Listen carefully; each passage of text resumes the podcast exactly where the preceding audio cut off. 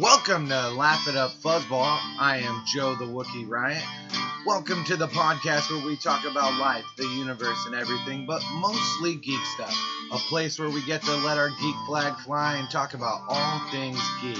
As I've said before, this isn't an amalgamation of geek news or a comprehensive guide to all genres or the world of geekdom.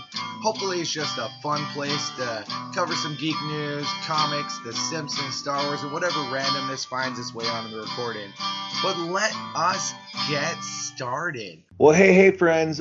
But welcome to another episode of the podcast, Laugh It Up Fuzzballs. And you're like, yeah, Zombies friends, bring on the Blue, bring on the Danny. But no, dear listener, you have a special guest episode in a run of upcoming special guest episodes where neither one of the Fuzzy Trilogy besides me is here.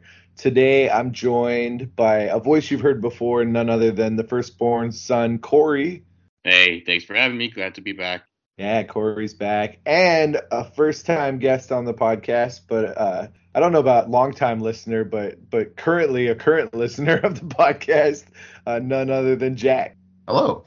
Yeah, and you've heard us reference Jack. He of the editing of a bonus ode that's probably already up, I imagine, because I planned on dropping it today, the same day we were recording, when I remembered that I scheduled you guys to record.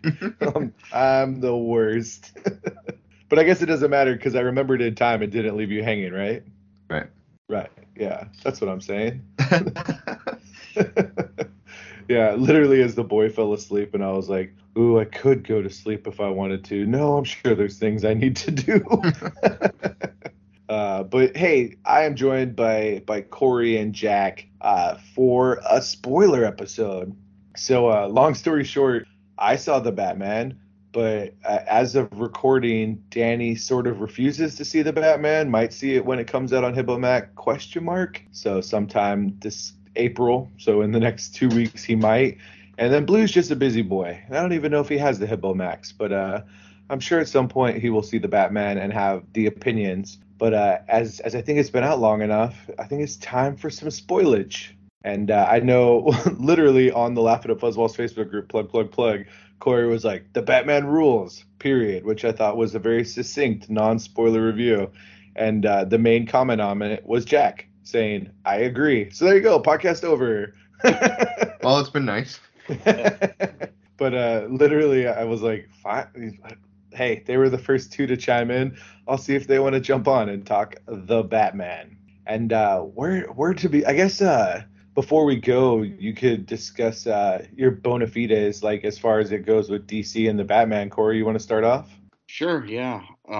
Just my thoughts on the DC universe. Or just like, where do you stand? Are you like a huge DC like reader? Are you a big Batman fan? Like, how do you did you only see it because it was a Batman movie, or that's sort of what I was talking about? Yeah, I like Batman a lot, but as far as DC, the whole DC universe they've got going on, haven't really cared for most of it. A couple exceptions, but for the most part, not really my cup of tea. But I was interested in seeing The Batman, and for obvious reasons, so I did. Yeah. What about you, Mr. Jack? I'm not super experienced when it comes to DC. I think my longest-term formative experience with DC was when I was a kid. The Teen Titans show on Cartoon Network was coming out, and I don't think I even understood that it was DC Comics as I was watching it. I was very, very young, and I just remember liking it, having a Beast Boy toy with the little Beast Boy car, and I've grown to appreciate some of the the stories that DC had to tell, both with movies, and I have a hardcover version of The Killing Joke that I bought on accident that I really enjoyed. So my limited experience with DC can sometimes be a bit of a plus and a bit of a minus when it comes to movies, because I feel like I just get to enjoy them and not have to look for all of the Easter eggs. You know what I mean? Yeah, I think that's fair.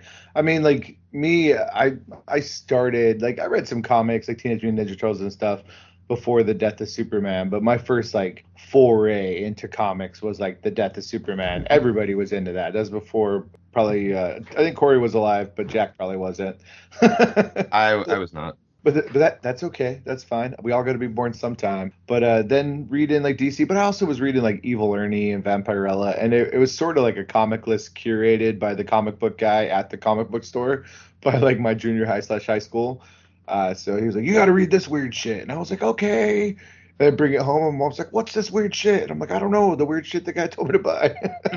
It's my money, Mom. I'll do what I want. But yeah, and I found those comics. They're like in the paper sacks you used to get like the comics in. Not even bags. They were just like brown paper sacks that were the exact size of a comic book. But it was like, wow, what a weird motley assortment. But like reading comics, like I think I read more DC than I read Marvel, but I probably am like a bigger Marvel guy than I am DC. But that said, like I've always loved the Batman, just because like Batman Mania in 1989 like really hit hard, and I was 9, so like it was in the cultural zeitgeist, and it was Mr. Mom was playing Batman, like and One Flew Over the Cuckoo's Nest. Jack Nicholson was gonna be the Joker, and since then, like I hate Batman as a character, like in the comics he's such an entitled prick, but I love reading his stories. It's sort of like I don't like car crashes and train wrecks, but I can't take my eyes off them.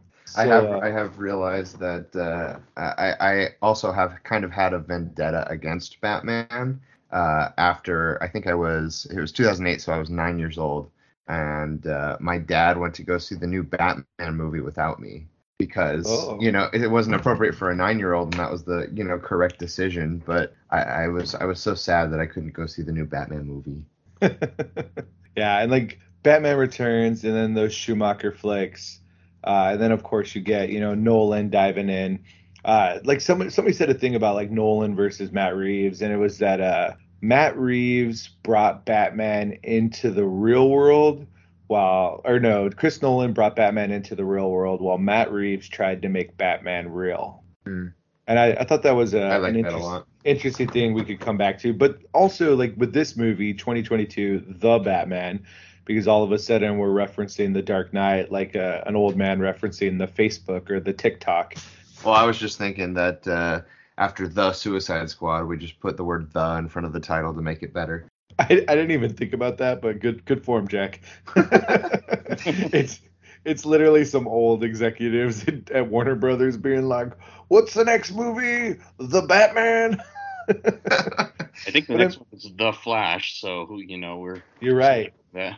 You're absolutely right. Holy God, it's all coming together. Although I think you just put that one away. Yeah. The Shazam, the Fury of the Gods is the next one. It's going up against the Avatar 2, Fury of the Blue Cat People. So yeah, but Matt Reeves, I like his sensibilities ever since he came into my zeitgeist with Cloverfield, and then his the second and third movies in that Planet of the Apes trilogy. I love Planet of the Apes. That's another one of my faves. So like I like his stuff. So when I heard he was doing a Batman movie, I was like, hell yeah! I even remember when Ben Affleck was like, of course I'm going to be in the movie. It's Matt Reeves. I would play an ape for him. Of course, we know how that all turned out. But Matt Reeves gave us the Batman, and that's all to say. We'll start with Corey. What's your initial overall reaction to the Batman? Well, as you said, my little Facebook review earlier, I really enjoyed the movie. Thought it was really well done. It's the whole thing. I actually might be a little biased because the whole thing is like a homage to the movie Seven, which is pretty much my favorite movie of all time. So that might be a part of why I enjoyed it so much. Okay. Have you guys seen Seven? Oh, I love Seven. That's such a great movie.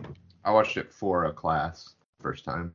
Yeah, that's usually my go-to answer when I say my favorite movie. But yeah, and I was very impressed with, because I was a little skeptical going in. Partly Robert Pattinson, who I don't have anything against. I'm not like one of those haters who was gonna refuse to see the movie because of him. But he seemed a little, I don't know. I'm not. not really what I'd picture in the part, but I really enjoyed his performance, and the rest of the cast, they really killed it too. Yeah, I don't know. It's just a really well done movie. Not just a Batman movie. Well, it is a Batman movie more so than some of the previous, like the Nolan trilogy.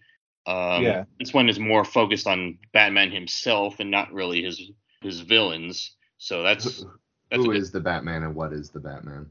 Yeah. But why is the Batman? Where is the Batman? You did me one better. Where is Batman? Where is Batman? Here he is in the movie. Yeah, I agree with all those thoughts. What about you, Jack? I walked out of this movie telling my friend that I went and saw it with that it's my favorite Batman movie that I've seen so far, that I liked it better than The Dark Knight, and that, you know, even if you disagree with me, which is absolutely okay, you have to admit that The Dark Knight has competition now. Yeah, that's fair.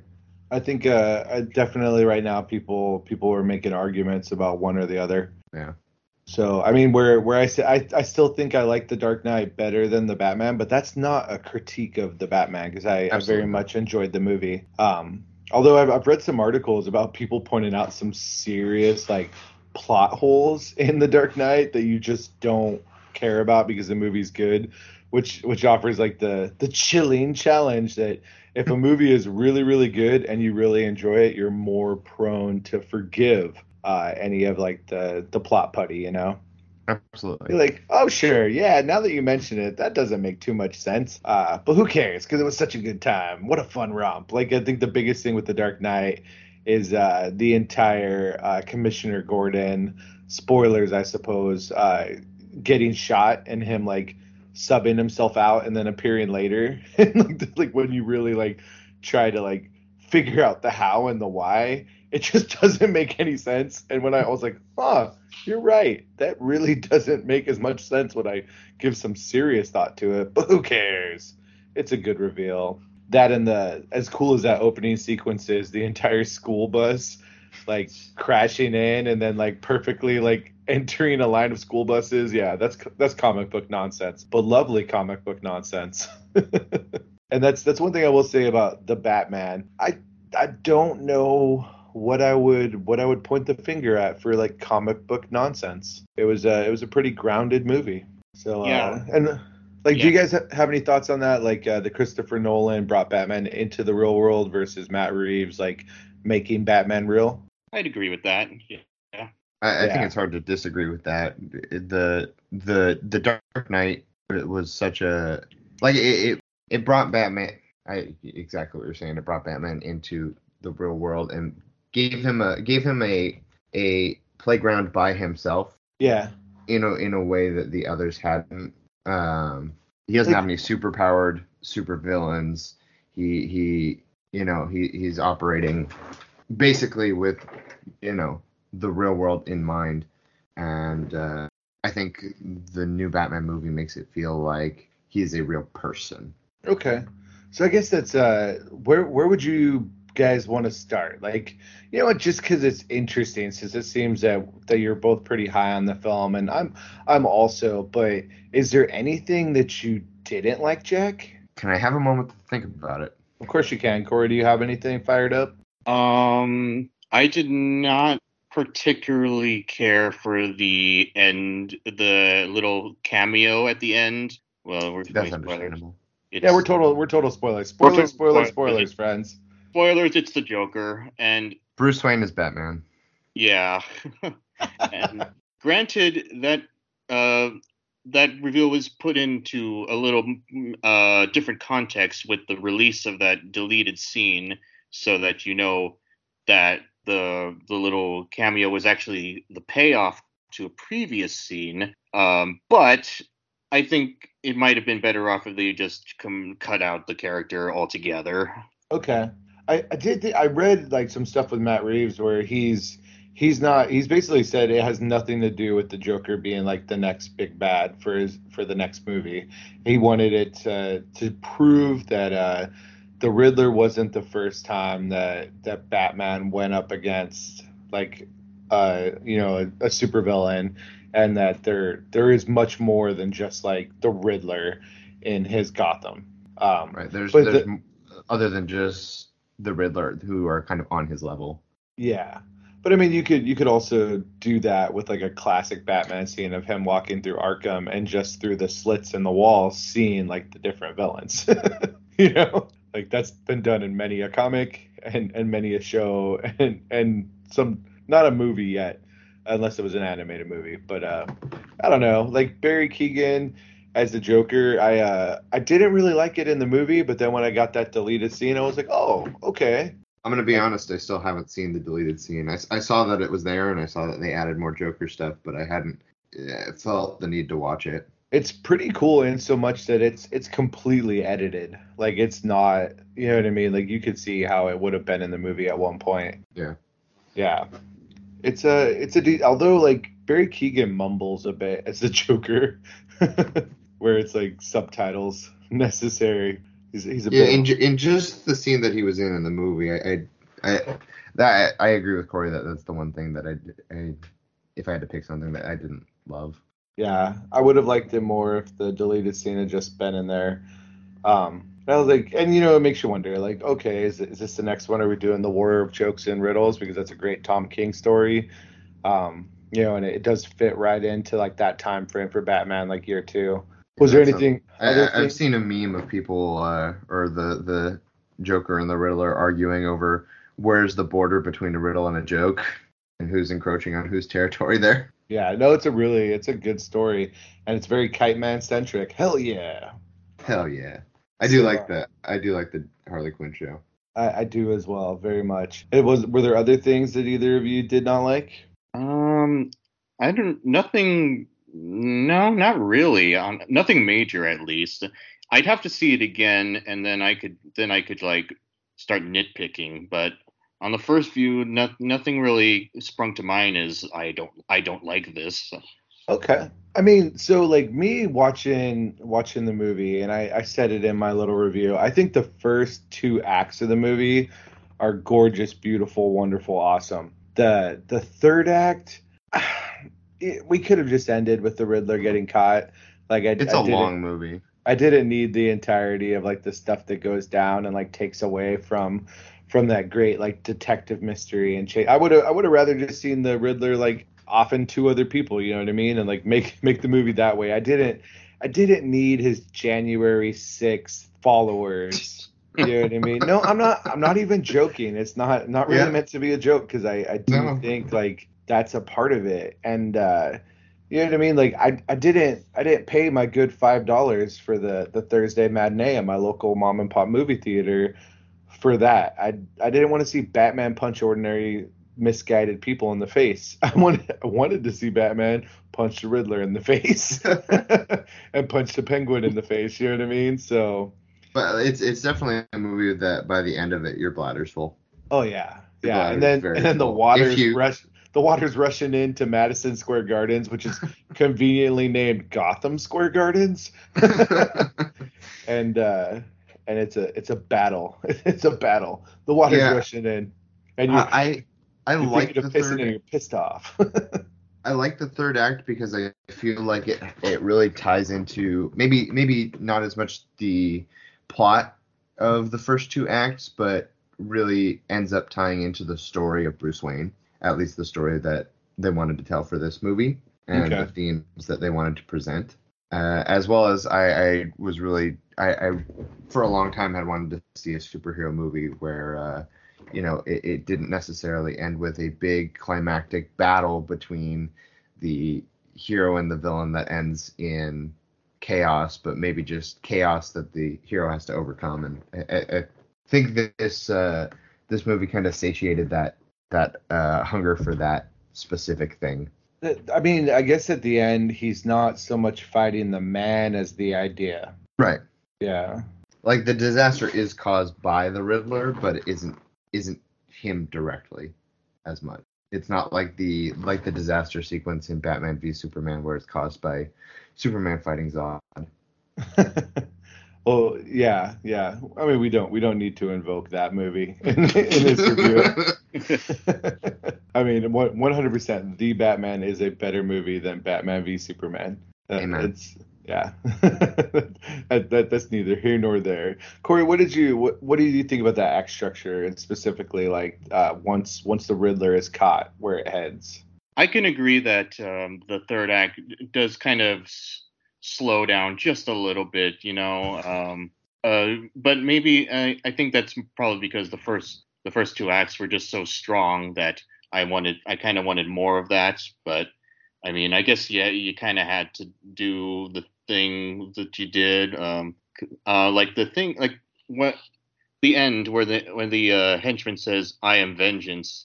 Like, well, I guess that kind of ties the whole movie together. So I guess you kind of have to have that. That was really good. Yeah, I mean, I guess I like I said, I enjoyed it, but I think I could watch that movie and get the Riddler caught and stop the movie and feel more satisfied, if that makes any sense. Yeah. Understandable. The other thing I really didn't like is the Bruce Wayne Alfred relationship. It's sort of I get it, it's year two and there is angst in the comics with like Batman figuring out his father feelings, but like I was really excited to see Andy Serkis like play Alfred, and I don't know that my excitement paid off. And just like, oh, freaking, you know, old boy took an explosion for you. And like, instead of like, are you okay? The first thing he's like asking him questions like, and blaming him for things. You lied to me. Yeah. I'm just like, first thing. Like, dude, you're a dick. Like, no, like Batman, I already think you're a dick, but like, why'd you just have to be a dick on Front Street? Like right there. I don't know. That just... in the midst of a great movie, I was like, oh, I hope they fix that shit in the next movie, because right now I'm not very happy about it. Yeah, it did kind of feel like, I guess Alfred kind of got the short end of the stick. He's like not in the movie very much. And Andy Serkis is clearly capable of playing it well, because the moments that he gets to shine, he really does shine. Yeah, I don't know that I think there was any shining, but he was there. You know what I mean? Like, and I guess it was just there to point out that at this point, Batman is 100% the real identity, and Bruce Wayne is just like what he does when he refuses to wipe off the eyeliner.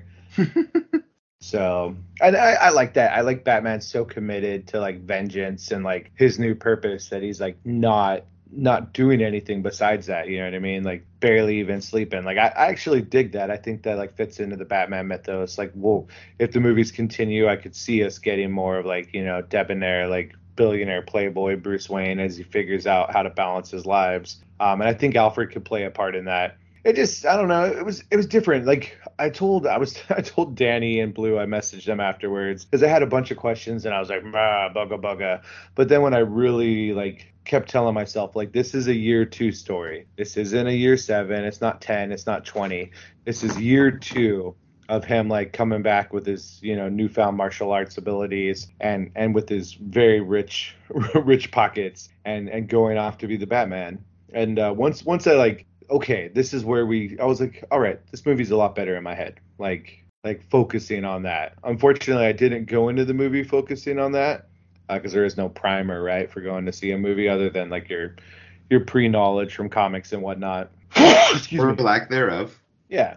So, but like overall, like I really give it like a B+, A-. Like I think it was a good movie. Like I definitely recommend it to people, and obviously, you know.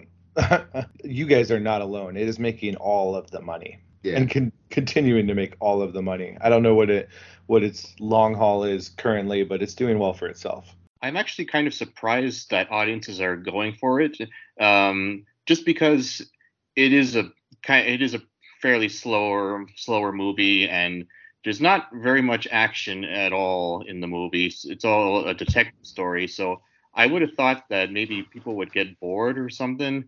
But surprisingly, no, people are going for it. I mean, it has the right cast to get people in the theaters, even knowing nothing about the movie. That is true. Yeah, like Zoe Kravitz and Sparkle Batman. Freaking, I say that jokingly, like, but you know, like Yeah. I am the knight. There's a really great meme that I threw up on my Instagram of like Bella and Twilight and like one of her friends. She's like, who's that? And it shows Pattinson and the cowl. And the one girl's like, that's vengeance. I was glad to see that. I think he kind of refused to get super ripped for the role, like a lot of other actors are being asked to do. He got cast and they said, hey, get ripped, and he said no. I think that's very refreshing. I mean, he's still pretty strong. He's still really good looking, but he's a little bit skinnier than I think other Batmen that we've seen, or at least they've been presented as. And he's definitely not. He didn't do what they asked, Marvel actors to do. Like if you see, Chris Evans, who was really good looking beforehand and very muscular beforehand, get absolutely shredded for the role. Yeah. I mean, I was a little worried about him being like scrawny, and there's only one scene where you actually see like shirt off how incredibly skinny like Robert Pattinson is. Yeah. So, and I appreciate, because, like you can't show too much, because there are people that just see that and will naturally think somebody's weak, not realizing you don't have to get crazy rip shredded. You could be really rich with good toys and fight crime quite adequately. But I looked at the box office. I guess it's sitting at $674 million, and it's almost like a 50-50 split between domestic and overseas, which is impressive. So it's doing pretty well for itself. I think they're saying it's past Spidey 3, so yeah, at least domestically maybe. I'd have to, but yeah, it's doing pretty dang good for itself, and no surprise. So far, it is the biggest box office hit of the year. We'll see. There's other movies coming, and a pandemic that maybe is waning? Question mark. Time will tell. Fingers crossed. Hands together. Look up to God. Think positive. Test negative. I have been using that phrase, and I stole it from you. So thank you for that. I think I stole it from somebody else. I never claim originality. It's a spider web up in that brain. It traps all sorts of data. But I mean, okay, what did you guys like? Talk positive. Why, Corey? Why does the Batman rules? Why can't has cheeseburger? Well, I guess we'll talk about the cast, which we already kind of did, but even going beyond, Robert Pattinson, Zoe Kravitz, who totally rules the role at Catwoman. Then you got Paul Dano, who pretty much steals the show as the Riddler, and there's Jeffrey Wright playing Gordon. That was a highlight of the movie, by the way, the relationship between Batman and Gordon, how they really kind of trust each other and stuff like that. And even the kind of the smaller roles, like Carmine Falcone played by John Turturro, and the Penguin played by Colin. Oh my gosh! Who I still can't process that's Colin Farrell. Like it doesn't look like him, it doesn't sound like him. It's like I just can't register in my brain. Yes, 100%. That was a transformation. Yeah. Yeah, that's gonna win an Oscar for makeup, 100%. I think it should. Yeah, it's really good. I heard a really interesting story of some guy on the set of the Batman as an extra, and like Colin Farrell's Penguin being there and being really nice to people, and him just being like, "Who's this extra? Like, who is this guy?" And like finding out later that it's not just like the Penguin, but it's Colin Farrell, and him being like, "Oh, that makes a lot more sense." So, and I like the idea of Colin Farrell being a nice guy too, because he just sort of gives off a-hole vibes. You know what I mean? With them eyebrows. I think maybe I've just always thought he was a villain since watching that first Daredevil film. And Fantastic Beasts. Yeah. I like Colin Farrell as an actor. Fantastic Beasts 1. Yeah. Colin Farrell. I enjoy him in like most things that he does. So, and yeah, I can't wait to see the Penguin series on the HBO Max. Like, I want to see more from that character. It's very, very intriguing, and probably the most Penguin we've gotten. Like on screen. Although I'm real partial to Danny DeVito, even though it's not like comic book Penguin. But yeah, I really enjoyed it. And you nailed it right on the head there with Jeffrey Wright, Corey. Like, oh my God, I love Jeffrey Wright. I discovered him through Westworld, But now he shows up and everything's better for it. Like the Watcher, freaking Commissioner Gordon. Like, and I love that they, you know, Jeffrey Wright, he's a black man and playing Commissioner Gordon. And I didn't have to read a whole bunch of stupid fanboys mad because he's so great. You know what I mean? He killed it. It's sort of.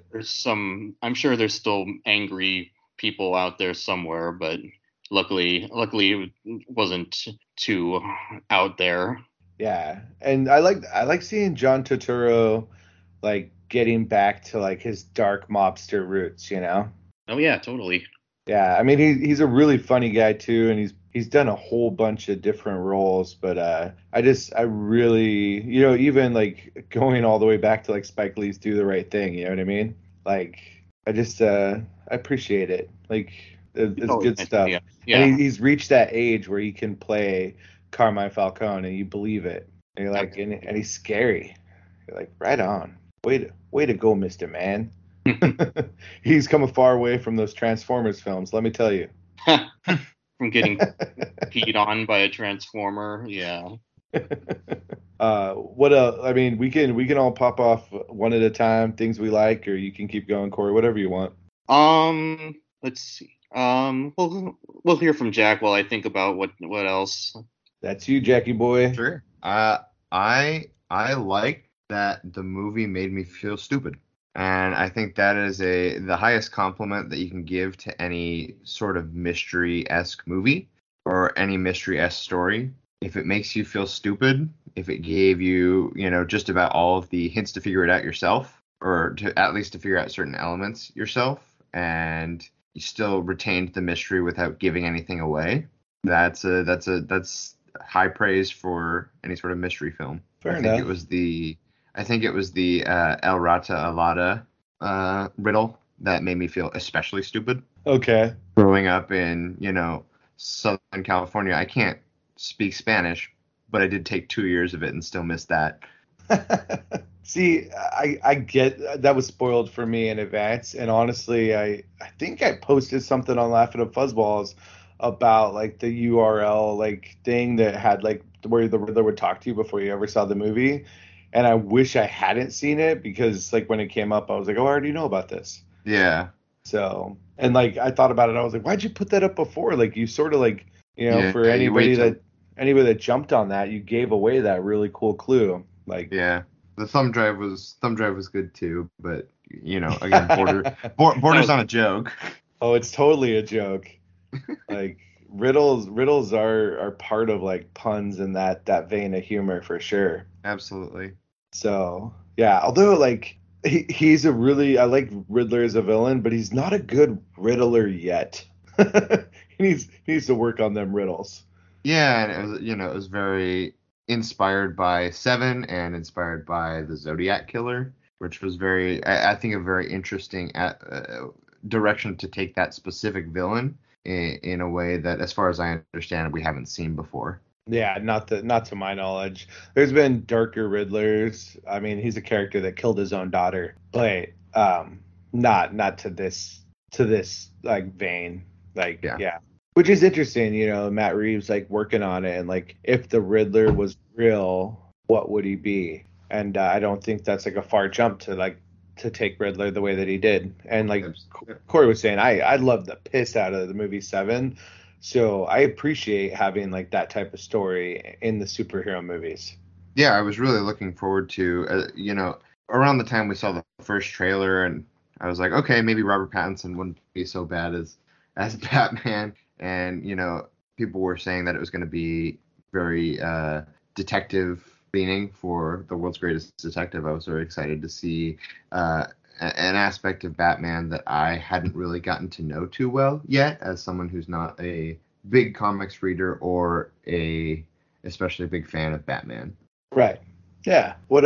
So, like, something like the first thing I was going to point out that I really liked was, like Corey said, the Commissioner Gordon Batman relationship. I also like So sort of weird. It's tangential, but like Moon Knight just came out, and I'm not going to spoil Moon Knight, although I really enjoyed the first episode. But one of the things about Moon Knight that's interesting is his fighting style, and I'll get there. I promise it's not too much of a divergence. I think I see where we're going. Moon Knight's fighting style is that he just goes balls to the wall, like all in, and does not block punches. He takes every single punch and just fights until he wins. And like he gets bloody and he gets effed up. And so much that like Taskmaster, like in a comic, who will mirror any hero's style, refuses to mirror Moon Knight because Moon Knight doesn't block blows. Right. And Taskmaster's like, that is a bad fighting style. Like, yeah, I will not do this. And I saw elements of that in this version of Batman where like everybody's like, oh, he's just taking punches. No, he's just refusing to block them. Like he's so dedicated to being vengeance that like he's just running full on, you know, full tilt into the meat grinder to like to do what he thinks is right for the city of Gotham. And I was just like, huh, that's interesting, because I don't know that I've seen Batman get his ass kicked like in comics, but I've never seen like that young Batman just like full tilt, like going at it, you know? Yeah. And I was like, huh, I wonder, that's an interesting take on Batman, but I also sort of loved it. I mean, I can tie that into the one of the kind of themes of the movie is, what does Batman need to be and what does he need to be for the city? In that first scene where we see him walk out of the darkness and save the dude that's getting, you know, beat by all the people in the face paint, he kicks the absolute living shit out of every single one of them. And then he goes to help the guy who was getting beat up. And that guy is just as afraid of him as everybody else is. And that kind of continues through the movie of him just being a symbol of, hey, if I'm scary enough, people will stop. Yeah. But the cops are afraid of him. Citizens are afraid of him. Everybody's afraid of him. But by the end of the movie, with that natural disaster, he literally becomes a walking beacon of hope and kind of learns that, hey, this is the kind of Batman, this is the kind of hero that I need to be. Yeah. Because as far as we understand, there might not be a Superman in this universe to inspire that hope. Yeah, we shall see. Safari, just Batman. Corey? Yes. Thoughts? Yeah, you know, despite the darkness of the movie, it's actually pretty optimistic in the end, I guess you could say, you know, with Batman deciding to help the city. It's not like the Nolan trilogy, like, all kind of ended on kind of a down note. Like, well, not all of them, but I mean, it kind of ended with them saying, "Hey, maybe Batman shouldn't be." Yeah, exactly. And this one, you got Batman deciding he's going to become a beacon of hope for the city. Something so better. It's refreshing. Yeah. Go ahead.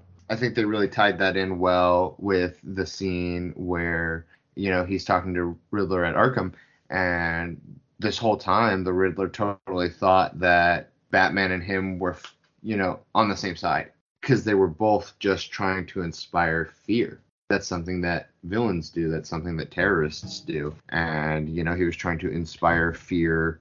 The Riddler was trying to inspire fear from the you know, corrupt officials, thinking this whole time that Batman was on the same side as him. And, you know, when that one Riddler henchman, you know, says that he is vengeance, that really brings it full circle and wakes Batman up to be like, hey, yo, I need to go about this differently, because I'm inspiring the wrong kind of people. Yeah. And I did appreciate that, like, scene with Paul Dano when he's like the most Riddler of, like, the classic Riddler.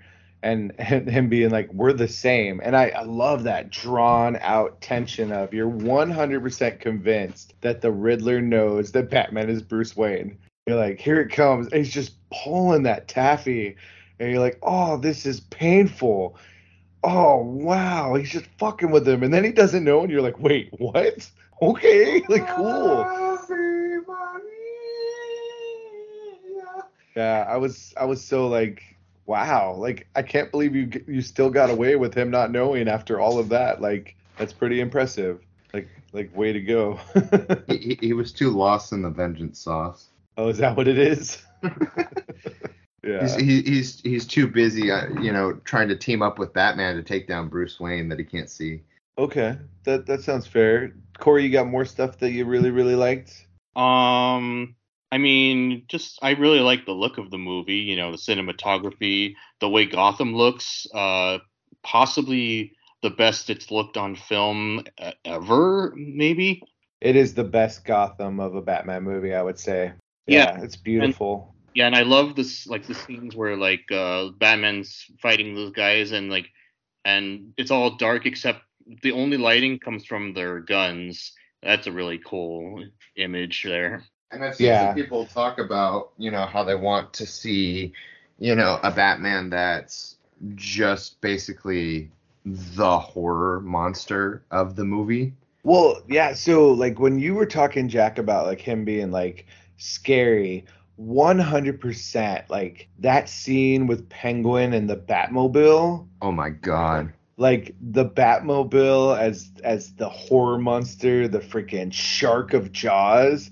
I was just like, oh damn, like, I'm feeling aroused, and it's not just because of the loud engine. Like, holy moly. Like, Matt Reeves for directing Christine, the next adaptation of Stephen King's Christine, 100%. Like, the sound of the engine was terrifying. It shook me to my core.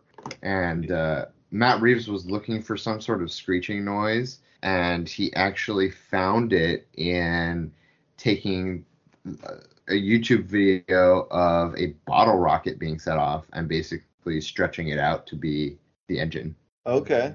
That's what that scream was.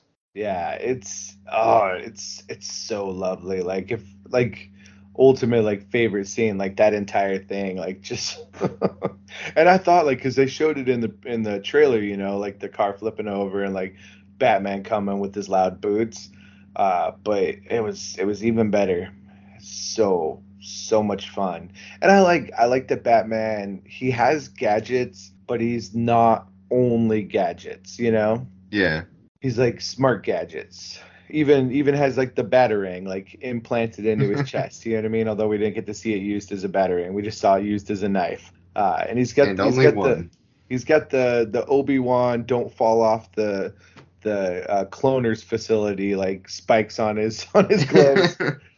Not quite sure what he's using those for, but I'm pretty sure those are just, or no, it was Jango Fett that had him when he was falling, and he pulls him out and he slaps him down so he doesn't fall off. And that's very convenient when you're a superhero that does the rooftop thing.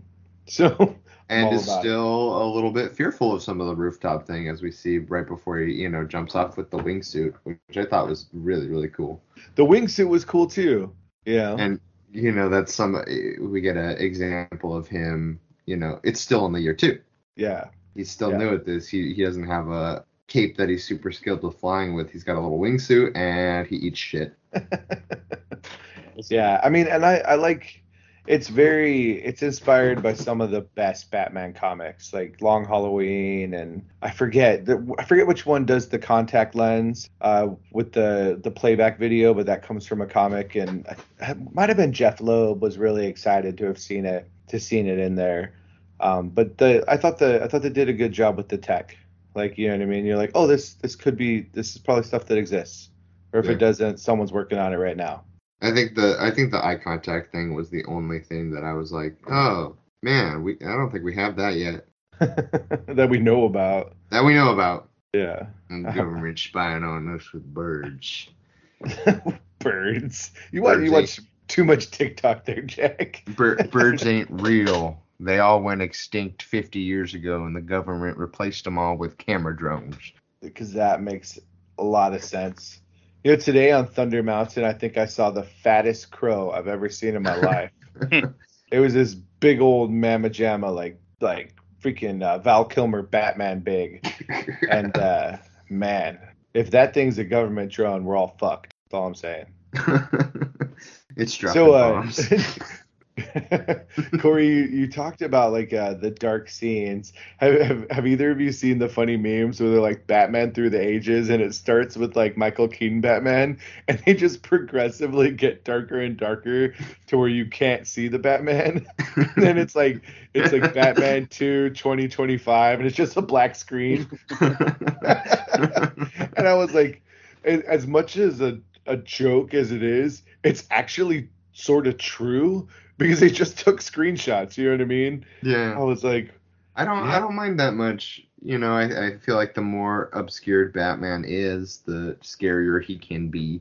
I was a little worried from the trailers that it was going to be hard to follow, because they even showed like the darkness in the trailers. But maybe it's because I saw it in the movie theater. Like we'll have to wait and see when it's on a smaller screen. Yeah. You know? Like if that makes a difference. But that's the jury is out on that, because I haven't seen it on a smaller screen yet. What else we got to say about the gritty noir Batman? Action pieces, themes, sexy Zoe Kravitz. That also made me feel stupid. Why? She's very pretty. So you felt stupid because she was very pretty? Okay. I guess. There's a pretty girl in the Batman movie. That's what I'm saying. Her name is Paul Dano. Yeah. I mean, what? Okay, so Corey, going back to you. So you mentioned Seven. So is it just like the vibes of the movie, or specifically like the murdering, or you know, because there's not at the end. It's not like they're in Gotham Square Gardens and like one of Riddler's followers walks up and like Batman's be like, "What's in the box? What's in the box?" You know, it's not that specific. What's in the question mark coffee? Yeah, I think it was just really clearly influenced by Seven. Like, there's a lot of rain. Seven is pretty much all rain, and the Riddler leaving messages behind and stuff like that. All reminds me very much of John Doe from Seven, stuff like that. And yeah, the overall vibe, I guess you could say. Yeah, I mean, like if you're listeners, friends, and you're like, oh, comics, like what? Like literally, you could go to like Streets of Gotham, The Dark Knight, definitely The Long Halloween, Dark Victory, even Arkham City, Batman Damned, which is one of the newer versions. Like, and then the War of Jokes and Riddles, if you're looking for like a darker Riddler. Like, I was sort of hoping to see like the question mark carved into Paul Dano's chest at some point, maybe the next time. But yeah, like it's they chose the right comics, and I have to say, like you can tell this movie wasn't haphazardly put together. A lot of time and thought was put into it, and even though it is a long movie, like a lot of care was taken, and the shot construction and the VFX when needed. You know, it's a very deliberate movie. And you can see Matt Reeves like plan for like where it went and where it could go. And I really appreciated that. You know, like as serious as like Christopher Nolan like took the Batman movies, at least the first two of the trilogy. I'm not a big fan of the third one, but like yeah, like it was a serious movie by a serious filmmaker about a semi-serious comic book character. Yeah, I really appreciated it. I don't know if I can. Okay. I have a friend who really liked the movie as well. He says that this is like the closest to the Batman of the animated series that has been on film. I don't know. You guys think so as well? From my very limited experience watching kind of some clips from maybe, I think it was the Justice League animated show. Like, it seems like this is a Bruce Wayne that could definitely grow into that Batman who's willing to, like, you know, I've seen the scene where he's comforting the kid who's going to die, and she knows she's going to die, but he stays with her and holds her hand on the swings. And I feel like this Batman could definitely grow into that Batman. Yeah, I don't know that we've seen the animated Batman on screen yet. Because that's just such perfect, like, encapsulating, like, golden age, silver age Batman with that, like, you know, timeless yet still like 1950s, like, gangster noir. So I don't know that I agree, but I guess I can see like the influence if somebody like wanted to make an argument about connecting it. I think they're very different things, but this Batman felt authentically Batman to me. That's weird to say, but you know what I mean? I like that he was Batman for almost the whole damn movie. Like, I don't necessarily need Bruce Wayne, like, shagging broads and drinking and doing charity work and, you know, hiring a VR scientist that loves riddles and has a fun Coney Island machine and is a small, tiny apartment. You know, like, I don't necessarily need any of those things. Yeah, it's reminiscent of, there's, I think, one scene from one of the animated either movies or shows where, you know, all the Justice League are kind of revealing their identities to each other, and Wonder Woman has them all grab the lasso of truth, and, you know, Barry Allen, Clark Kent, Diana Prince, and then he just goes, I'm Batman. Yeah. Yeah. So, and I mean, I like I said, I see room for the Bruce Wayne alter ego, like, cover for the Dark Knight to exist in the future. But, you know, I don't know. I sort of like, they took that, like, in the third Christopher Nolan movie, how, like, Batman's, like, disappeared from the public eye and shows up and is like, oh shit, that's the rich guy. Like, I sort of appreciated that that's where he started, you know? He's been gone for however long, and they're just like, man, that guy's a recluse. He's just got lots of money. He's a weirdo. There he is. But, okay, something that I don't like, and this is just nitpicky, but Batman shows up to the Iceberg Lounge and, like, just shows up at the door. He's like, I want to see us. And the twins mess with him, right? And then he breaks in. Shows up an hour later, sans cowl, with the same damn voice and the same way of asking that he wants to see the Penguin. And nobody's going to figure out that Bruce Wayne is Batman? I mean, I guess we could say that it's the same thing as not figuring out that Clark Kent is Superman. No, because those glasses are legit, Jack. You take that you're back. Right. You're right. It's because they're not looking. Why would they look there? I'm just like, if you put those two scenes side by side, they're just so close that even the thickest of skulls might be like, wait a minute, Batman came like this. Yeah, the same jawline. I mean, maybe he hit him in the head and then they couldn't remember. I don't know. Yeah, not the sharpest tools in the tool shed, that's for sure. But I was just like, okay, that's like an interesting choice. Like, I know, like, you do some of that stuff just to have, like, thematic resonance, but I was like, question mark. not the sharpest spoon in the shed. Yeah, yeah. What other thoughts do we have? Do we have any thematic things you want to talk about, or I don't want to bore you and force you to talk too long about it if you don't want to? But this is your avenue, guys. I mean, I've been a little critical. Tell me why I'm wrong. The silence is deafening. I feel like people are going to be like, man, Wookiee didn't like the movie, but I did enjoy the movie very much, and I would like to see more from this world. I'm very pleased with the money that I spent. I want to 100% when this is on the HBO Max, I'm watching it again, like the day it comes out or shortly after. And that says something, because, like, oftentimes I'm like, I've seen that movie. I don't need to see it right away. Unless it's Thor Ragnarok, I'm going to watch it all the time. Yeah, my repeat movie was Rogue One. I saw that 5 times in theaters. Oh, I've seen that movie many a time. Speaking of which, the cinematographer for this movie was the DP for Rogue One. Ooh. So that could very much be contributing to why it looks so good and why it resonated to me. And DP is just a different way of saying cinematographer, right? Kind of, yeah. But yeah, I didn't know that. That's cool. That makes sense. They're both. It's a pretty movie. Like, it's shot well. You don't finish that movie and say, man, wow, that was just shot like garbage, wasn't it? It's not like a Marvel movie. Oh, meaning what?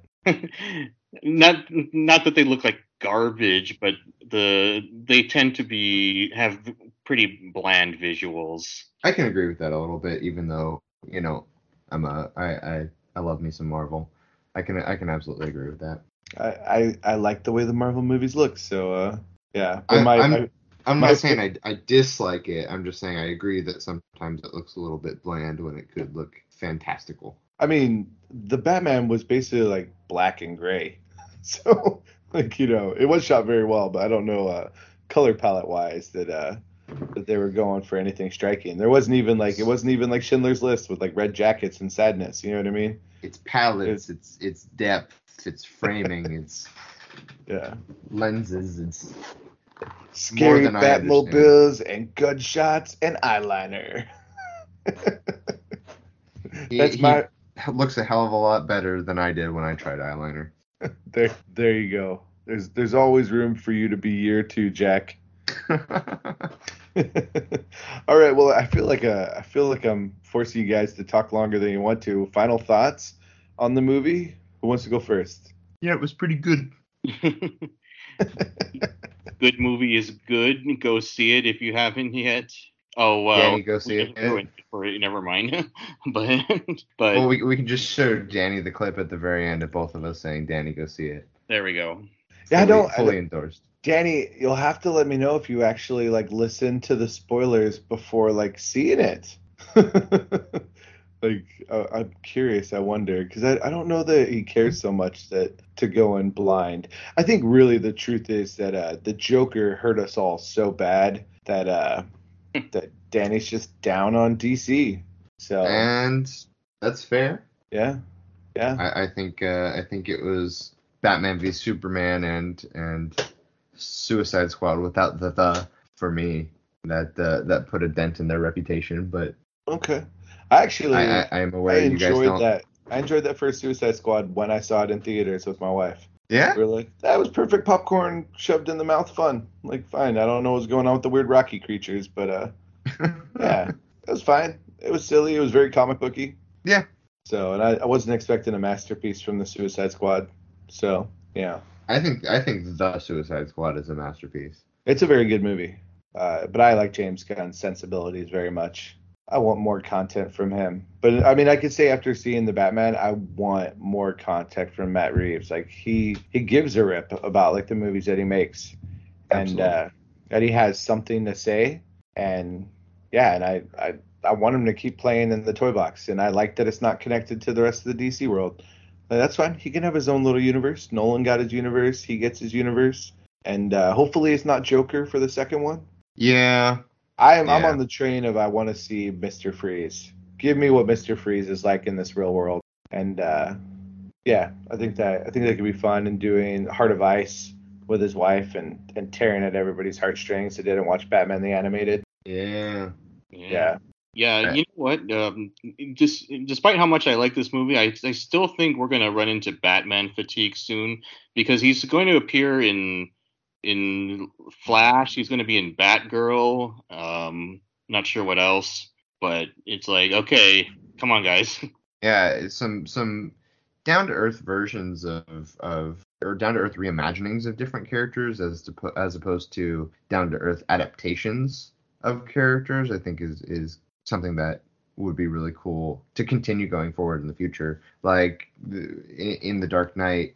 Yeah, the Joker is plausible, but he's not as much of a not quite as much of a real person that you would see. Whereas in this case, the Riddler has been completely reimagined to basically be the Zodiac Killer. I think that could be interesting to continue going forward. Poison Ivy would be really cool to see in that style too. I guess the question is: are all of Batman's rogues like serial killers now?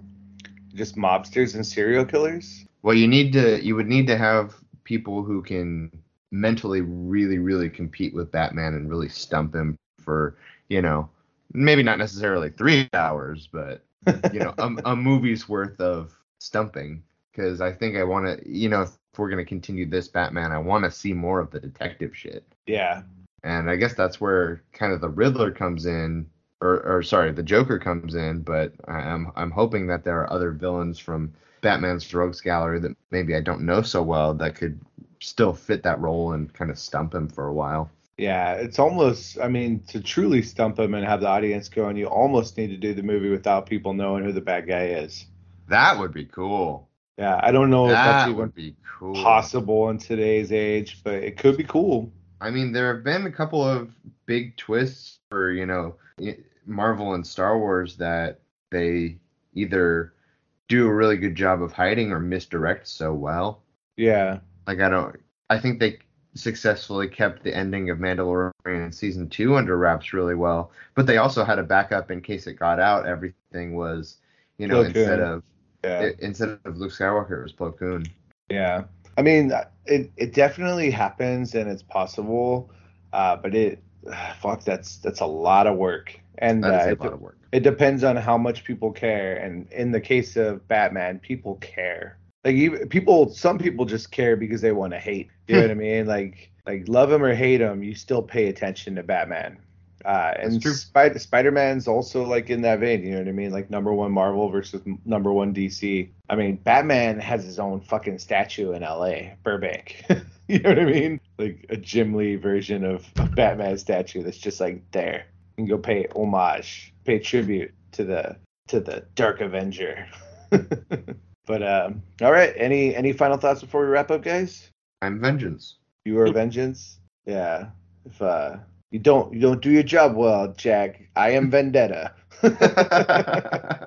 Well, I'll do my Corey, best. We'll let you. We'll let you last. Movie good? Go see movie.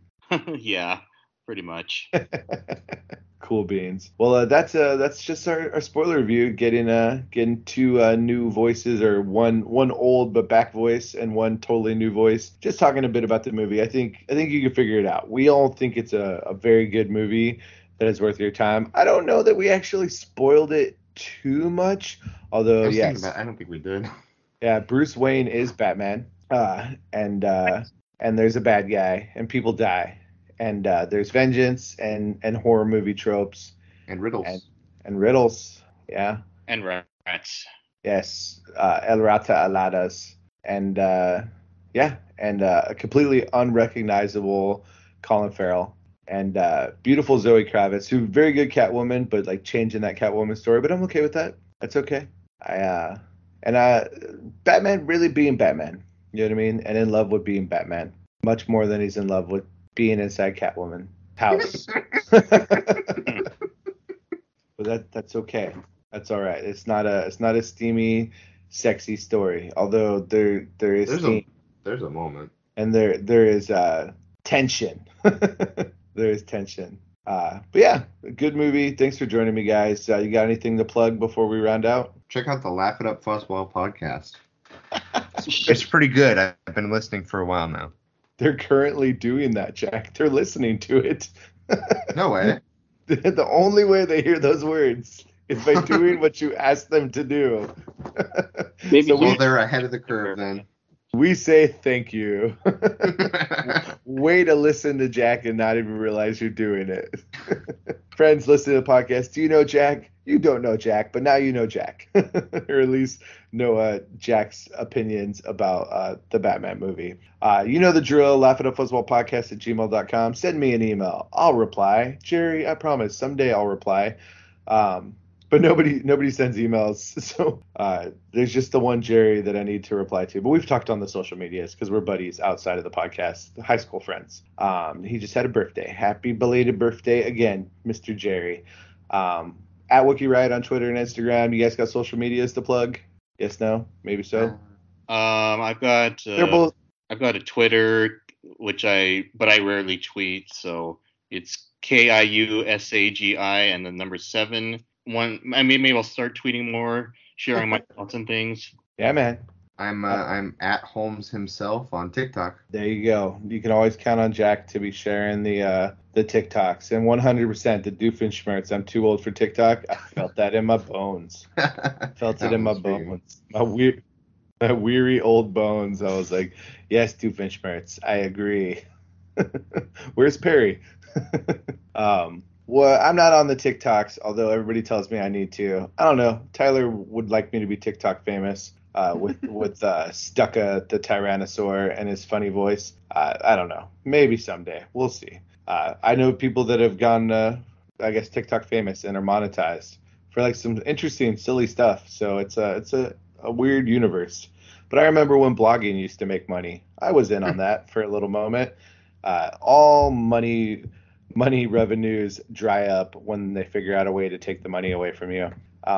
What else? Twitter, Instagram, anchor.fm/laugh-it-up-fuzzball, If you want to buy a t-shirt, tpublic.com/user/laugh-it-up-fuzzball. There will be more shirts coming out this year. We'll see. They got to be designed and compensated and all that jazz. And then when two of them sell and it's like $4, you're like, was that worth it? Yes, because they're all in my closet. I enjoy having the shirts. If nothing else, I get to wear my own merch. Merchandising. Coming soon, Laugh It Up Fuzzball, the flamethrower.